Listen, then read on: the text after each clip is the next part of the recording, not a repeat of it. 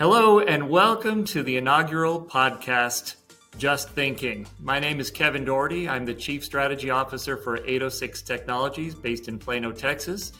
And today I have an amazing guest, a great friend, an incredible educational leader, Dr. Ray McNulty. I'm going to let Ray introduce himself to you in the event that some of you don't know him, although I know most of you do. So, Ray, who are you? Well, Kevin, it's really great to be on the inaugural event of Just Thinking. And so, yes, I'm Ray McNulty. I'm currently the president of the Successful Practices Network and the National Dropout Prevention Center. Those are two private nonprofits. And over my career, I've been a teacher, a principal, a superintendent in the state of Vermont, commissioner of education in Vermont, worked at the Bill and Melinda Gates Foundation as a senior fellow, joined Bill Daggett and grew the International Center for Leadership and Education and the Model Schools Conference to what that appeared to be. And, and then I left because I really needed to learn something about the online world. I went into working with a big online company called Penn Foster. I enjoyed that, was the dean at the School of Education at Southern New Hampshire University, and that was that was amazing uh, gig, so to speak. And currently, then Bill called me back and said, "I need you to come back and help run SPN again." So we're a, a, a studio that kind of builds projects and we go in and we, we help uh, school districts and systems go to lead to the future and take care of the past, take care of the present and enable the future. That's kind of our job. Love it. Yeah. So you're everywhere. You were mentioning that you're going to be keynoting uh, this coming week in Arizona at a superintendent's mm-hmm. meeting. So uh, I know you're all over the place because I follow you, follow you on social media and I see you everywhere, Ray. Um, Ray, you're talking to lots of educators and you're mm-hmm. hearing the challenges that people are facing. We're, you know, out of the pandemic, but there's still some remnants of COVID and maybe some things that are lingering uh, from the pandemic. But, but even more than that, things are changing rapidly and that's impacting education. So, what are some of the main challenges that are being shared with you or that you're witnessing in your travel? Well, you know, there's so many. It's almost the list is getting longer and longer. And I think the reason is that our system has never really been a system that has adjusted. Education has been very stoic and, and straight and steady. That was okay when we had the US mail system and you know people waited for things to happen, but the world is incredibly fast. It's it's referred to as the VUCA world. It's volatile, uncertain, complex, and ambiguous. And so as we hold on to our present, the world keeps changing. It's kind of like same humans, different world. And that problem uh, now is, I think it's accelerated where we see we're seeing education has never rethought about its workforce. It's the same workforce since Little House on the Prairie, one teacher, one classroom. Try to find another industry that has done that over time. We have problems in our structure of our of the way we deliver our work. Learning is totally different. It's it's a it's a very different world. And then as a country, we seem incredibly divisive. There are a lot of people that say, I just want you to teach content to our kids out there. And the businesses are saying, we need resilient people. We need creative thinkers. We need this. Mm-hmm. And so mm-hmm. there's a there's a nexus there. And sometimes just even saying well, we're trying to we're trying to make give everybody in this in this view of personalized education. We're trying to deliver uh, personalized education so that we create an equitable educational system. And then there's people that explode over the word equity. And one of the things that we see, that I'm seeing more and more of, is that uh, younger parents are recognizing a lot of this. And there, there's a real strength out there. Uh, there's a study that was done by the Populace Group out of Cambridge, Mass. They asked people, do, do schools need to change? And they asked them two questions like that. They said, What do you think? Do schools need to change? And then they asked them, What do you think the people out there think? Hmm. And what they found was that what they think is schools need to change. Okay. But what they think others think is that they need to go back to the way they were. And it's a very interesting report. But what it basically shows you is that like 65% of the people want schools to change. So very it's a, it's a very it's a very interesting field that they're they're playing with this because I think you know sometimes personally people have an opinion, but they think the others the, the general population's opinion is different. You know, you've segued beautifully into my next question because uh, with every challenge, there are opportunities that are presented. So, do you want to talk a little bit about the opportunities that you see moving forward for education? Yeah, I think I think I see out there. I see industry wanting to reach out and help education rethink the work that we're doing. I see I see students, and there's a there's this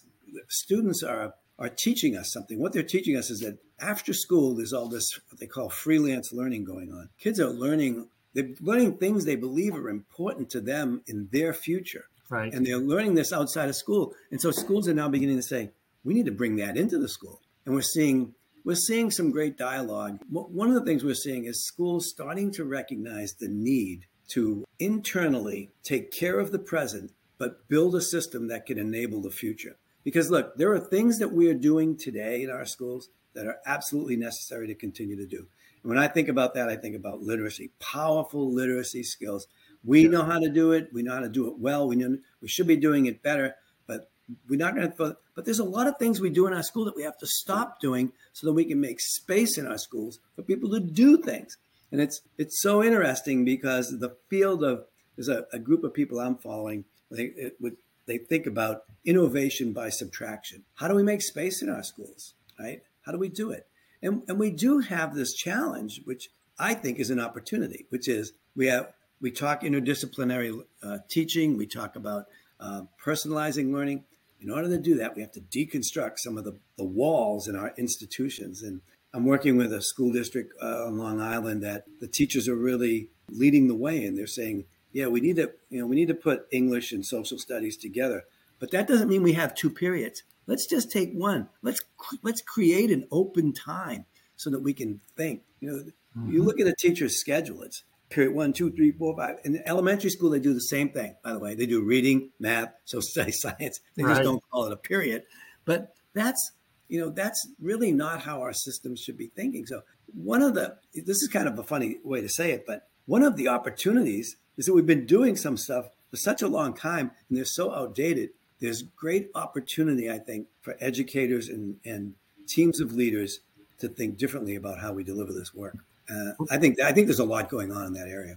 So, Ray, do you think people in our educational institutions are really stopping and taking the time to dig deep into conducting a comprehensive needs assessment so that they are really looking at what are the things that we should continue doing that are working really well and consider things that need to be let go of and that sort of thing. Eh, because you say we keep doing this we keep adding on. So would a comprehensive needs assessment and having a really thoughtful process built around that help that? Or i, I do kevin. I, I think you, you have something there about we need to have a comprehensive look. But here's here's the, the problem Okay. I think that why that is a challenge. In most most of our schools in this country are forward focused. They're not future focused, right? What I mean by that is they look at their previous year and they say, how can we improve our reading? How can we improve our math? We need to do this. We got, you know, attendance needs to be better. We need to do these. And they look back, okay? In, in my in my mind, and, and, I learned so much from working at Southern New Hampshire University. Uh, Paul LeBlanc, the president there, is an incredibly, he's a genius. Mm-hmm. And um, you know, the school was named the 12th most innovative company in the world. But but every day we would challenge the status quo. We he would train us to think about the future. In our schools, we don't do that. We look back. And I'm I've been doing some innovation academies and trainings in schools to teach leaders to look ahead. See, you, you can't build the future by perfecting the past. Mm-hmm. Right? We have to say, you know, and by the way, there are a lot of schools out there that have perfect visions of what they want in the future, mm. but they but they don't build much around it. They look back and continually try to help the system improve. So where I what I think's going on, I started to realize that there's a really interesting strategy called the two loop theory. And actually the automotive companies are using it now because they're still building combustible engines. But mm-hmm. they're also building the electric car of the future. They got a group of people continuing to do what they've always done, and they've got a group of people in their institution, in their industry, that are doing that are building the future. Yeah. So I work with districts and trying to get them to think that how do we there are teachers in the school that want to try new things. And there are teachers that don't. Right. Here's what I like to say. We need them both. This Love is not it. a war. This is not a war. I need, right.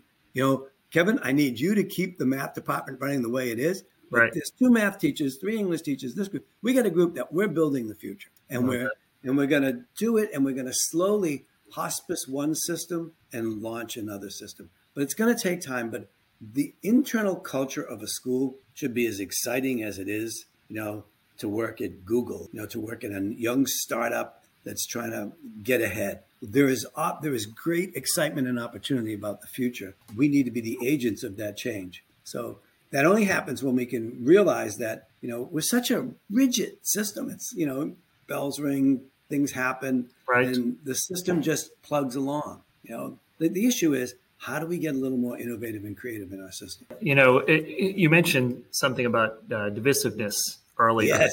and the, the you know polarization that you got exists it. in our world and in our schools. And I'm thinking of the work of Dr. David Hyerle, who created Thinking Oh, Maps, and Yes. worked with him for 17 David and Larry Alper. Larry Two- Alper, yes. Two of my right. favorite people out there in the world. That's right. I forgot that you worked with Larry. But they put together a leadership training. And one of the components of it that Larry used to speak to was how do we make the shift from positional thinking to possibility thinking? Yes. When we establish a position, and you just identified a couple of positions here that people have on different things, whether it's on a term or an approach or whatever. Mhm. So I establish my position and I defend it to the death. This is my position, your position. We ain't gonna meet in the middle. Yep. It's going to be a knockdown drag out because I, I'm here and I'm defending my position. And I love the fact that they propose the idea of taking whatever the issue or topic is and just start generating the questions around it. Don't try to solve it. Don't go to solution. You and I talked about this a little bit Yes. earlier. Yeah, we did. Let's just throw the questions out there that come to mind without any judgment, without any, you know, pre-consideration. Just get it all out there. And I've seen power in this working with leadership groups Mhm. just getting the questions out there and think about the possibilities because like you said if you're looking back you're you're bound somewhat by the past and it holds you back because you're you're not you're not allowing yourself to go fully to possibility thinking you're thinking possibility but this happened in the past so you know i got to kind of temper that a little bit Well, but you know what's so interesting is in the world today, most of what we have to deal with are not problems. Problems have solutions. Problems are you find a solution, right? What we're dealing with are these polarities, these conundrums, these messes, right? So I'll give you a couple of just, and and those you must navigate. People are looking for you to make an answer, but there is no answer. You have to navigate it, all right? So just think of the one concept. This is one concept, and I just pushed it into my head. But teacher responsibility for learning and student responsibility for learning. What's the answer to that? Well, well, guess what? That's a polarity. that is something you must navigate. On in this with this educator, you're going to have to spend a little more time on the fact that they have a response, more of a responsibility. On these, with some of these kids, they're going to have to have a more responsibility. It's not a black and white issue. right We are facing some of these things, and when so I work, and- and I love the work that David and Larry are doing, and the work that I lay in, lean in on is this polarity work where we we we we talk to people a lot. We sit down and say, you know, what are the people saying that are resisting a new initiative, a new policy? What are they concerned about losing? You know, what do they value about the way things are, right? And then the people that you know want to do something new, it's like, what's the chronic problem they're trying to solve? Like, what's the difficulty? You know, what are the most exciting possibilities? You know, and and and what are the dreams that people have about how things could be? Those kind of conversations are important, and, and one of the things we must do. And I, I am I have been wrong in the past about this. You know, I would be working with people, and I'd say, "Oh, those are the toxic people, and these are the you know these are the golden retrievers. Those are the." To-. You can't make one the enemy of the other. You need them both, and actually, they have very good reasons. So when I think about some of the transformation we're doing. I, I think about the fact that there's always a group, Kevin, you know this group, like I call them the golden retrievers, that always like to jump on a new idea. Right. But then there's a middle group that you might come up with an idea and they're not going to jump on it. And the reason is they have to see it being implemented in their system. So they have to see it. They don't have the they don't have the mind for it. They want to see it being done. yes So then you have those people. Then there's another group of people that believe what they're doing is getting the best results. And they won't want to change until they see some other results from this new way of doing it.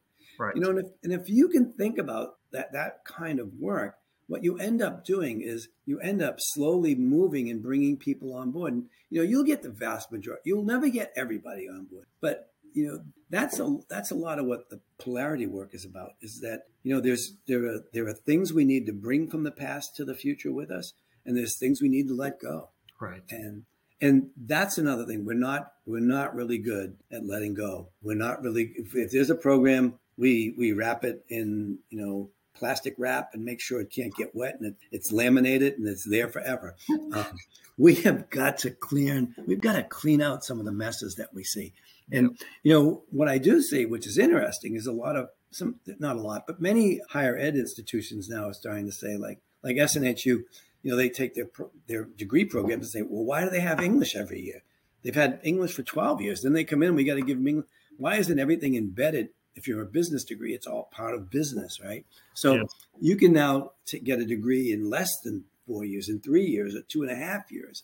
You don't need a lot of things. But so I, I see some recognition of that. And I think we have to do it in the K 12 world too. Well, I, I love that you use the word laminate. We used to say in our trainings that, um, you know, with the elementary teachers, if you stand still long enough, they will laminate you too. So yes, they uh, will. be careful. Right. Yeah, but you know what we have to realize is that any one time in our institutions, there is a weight. The weight of the past holds us back. Yeah. There is a push of the present, mm-hmm. right? And then there is a pull of the future, which is trying to pull us into the future. And those three, those three big um, I want to say those those forces we need to understand. And I we don't I don't I've never well I shouldn't say never. It's rare that I sit in a school district where they're talking about what do you think the future of learning should be and asking teachers to think about the future. It's always about do you know what happened last week? Did you know what you know? And we got to fix that. So we we have to start to have conversations about the three big weights on us. You know, the push of the present,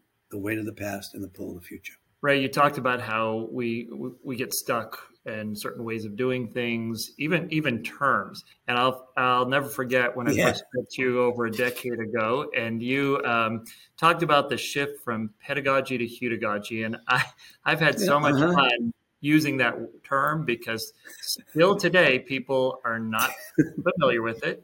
They think right. it's an odd term. They don't know how to spell it. But I but I'd like you to speak to it a little bit because yep. I, I want to get it into the more common vernacular. Yes. Um, so yeah. You well, you know, yeah, I, I'm I'm I'm feeling like you know that when I when I meet with groups of educators to talk about the future of education, I ask them the within the first five minutes. I'd like you to talk at your tables and tell me, share when you learned how you learn. And um, they sit around, and I'm going to tell you, Kevin, it's you know this. You could bet a lot of money on this, but when you're with educators, if you have a room of 300, you're going to see 90% of them are going to say it was in college, and that's what they say. They start, they learn how to learn.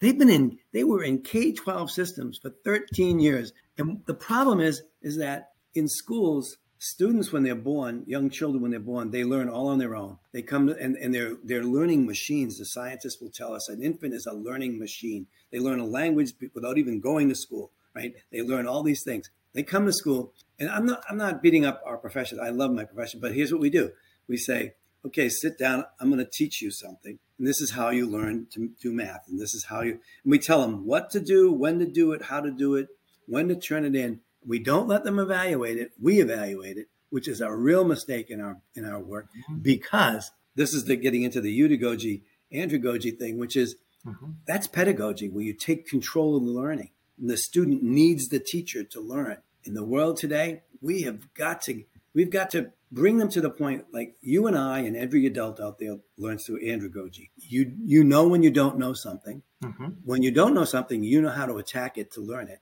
And you don't need to take a test to learn, understand it when you're an adult, right? Mm-hmm. So just think about that. Heutagogy is this transition where you develop the learner's capacity to know how to learn and to be on their own and to apply what they understand and to assess their work. So, you know, most it, we need our students to self-assess more of their work so that they're open about it. Like, you know, I'm really having a hard time with this, Mr. Dougherty, and I need some help. Instead, right. they hand it to you and say, "Want to try to tell me what's wrong with it. You know, it's, it's really the heart and soul of being a contributing member to our society is not how much you know. It's it's it's your ability to learn things when you don't know something and you're confronted with it. And I think the capacity that that whole focus, I think, is critical. You know, heutagogy is a great field. It's self-directed learning. It's how you become a learner. And uh, by the way, I think I think educators are getting this. I think we're seeing that that movement to more personalized learning that will be important. But we have got to get our kids involved in assessing their own work and, and sharing their own work. And talking about it. And, you know, I, I mentioned that Populace study. In that Populace study, they asked parents whether how their kids should be assessed. The vast majority of the parents say by an educator with assessments that they build and not mm. by standardized testing. Wow.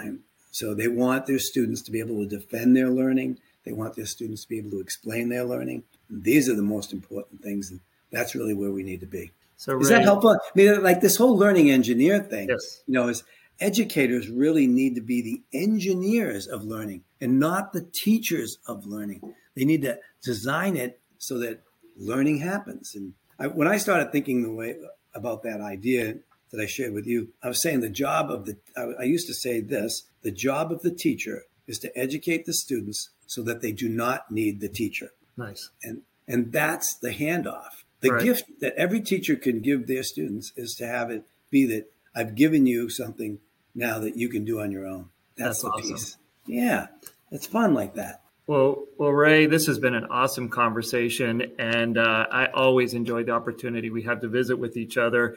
Before we round out, is there anything else about which you're just thinking that you would like to share with the uh, audience of this podcast? Yeah, I'm just thinking about this, and I love the title, "Just Thinking." I'm just thinking. I believe that educators have been trained and they have always been program oriented. We're going to launch a program in the school systems and everyone's going to take part in it. And I think we need to shift away from that. And our educators need to be more process oriented. It's a process oriented world. It's not a product or program oriented world. It's a process. And I think that, you know, that has got to become one of the big trainings that we do, I, I, really believe we need to retrain our educational workforce. I think, and I think they're ready for it. I really do. Educators want to be helpful to kids. And I think the way to get that done is to rethink how we train them. I love it. I, I so appreciate you, Ray, for your thoughtfulness, for your leadership, and most importantly, for your friendship. So thank you for well, this time today. Thanks very much. And I'm so honored. Can't wait till we see each other face to face soon. That will be fun. It'll be soon. All right. All right. Kevin, take care. Take care, my friend. Bye bye.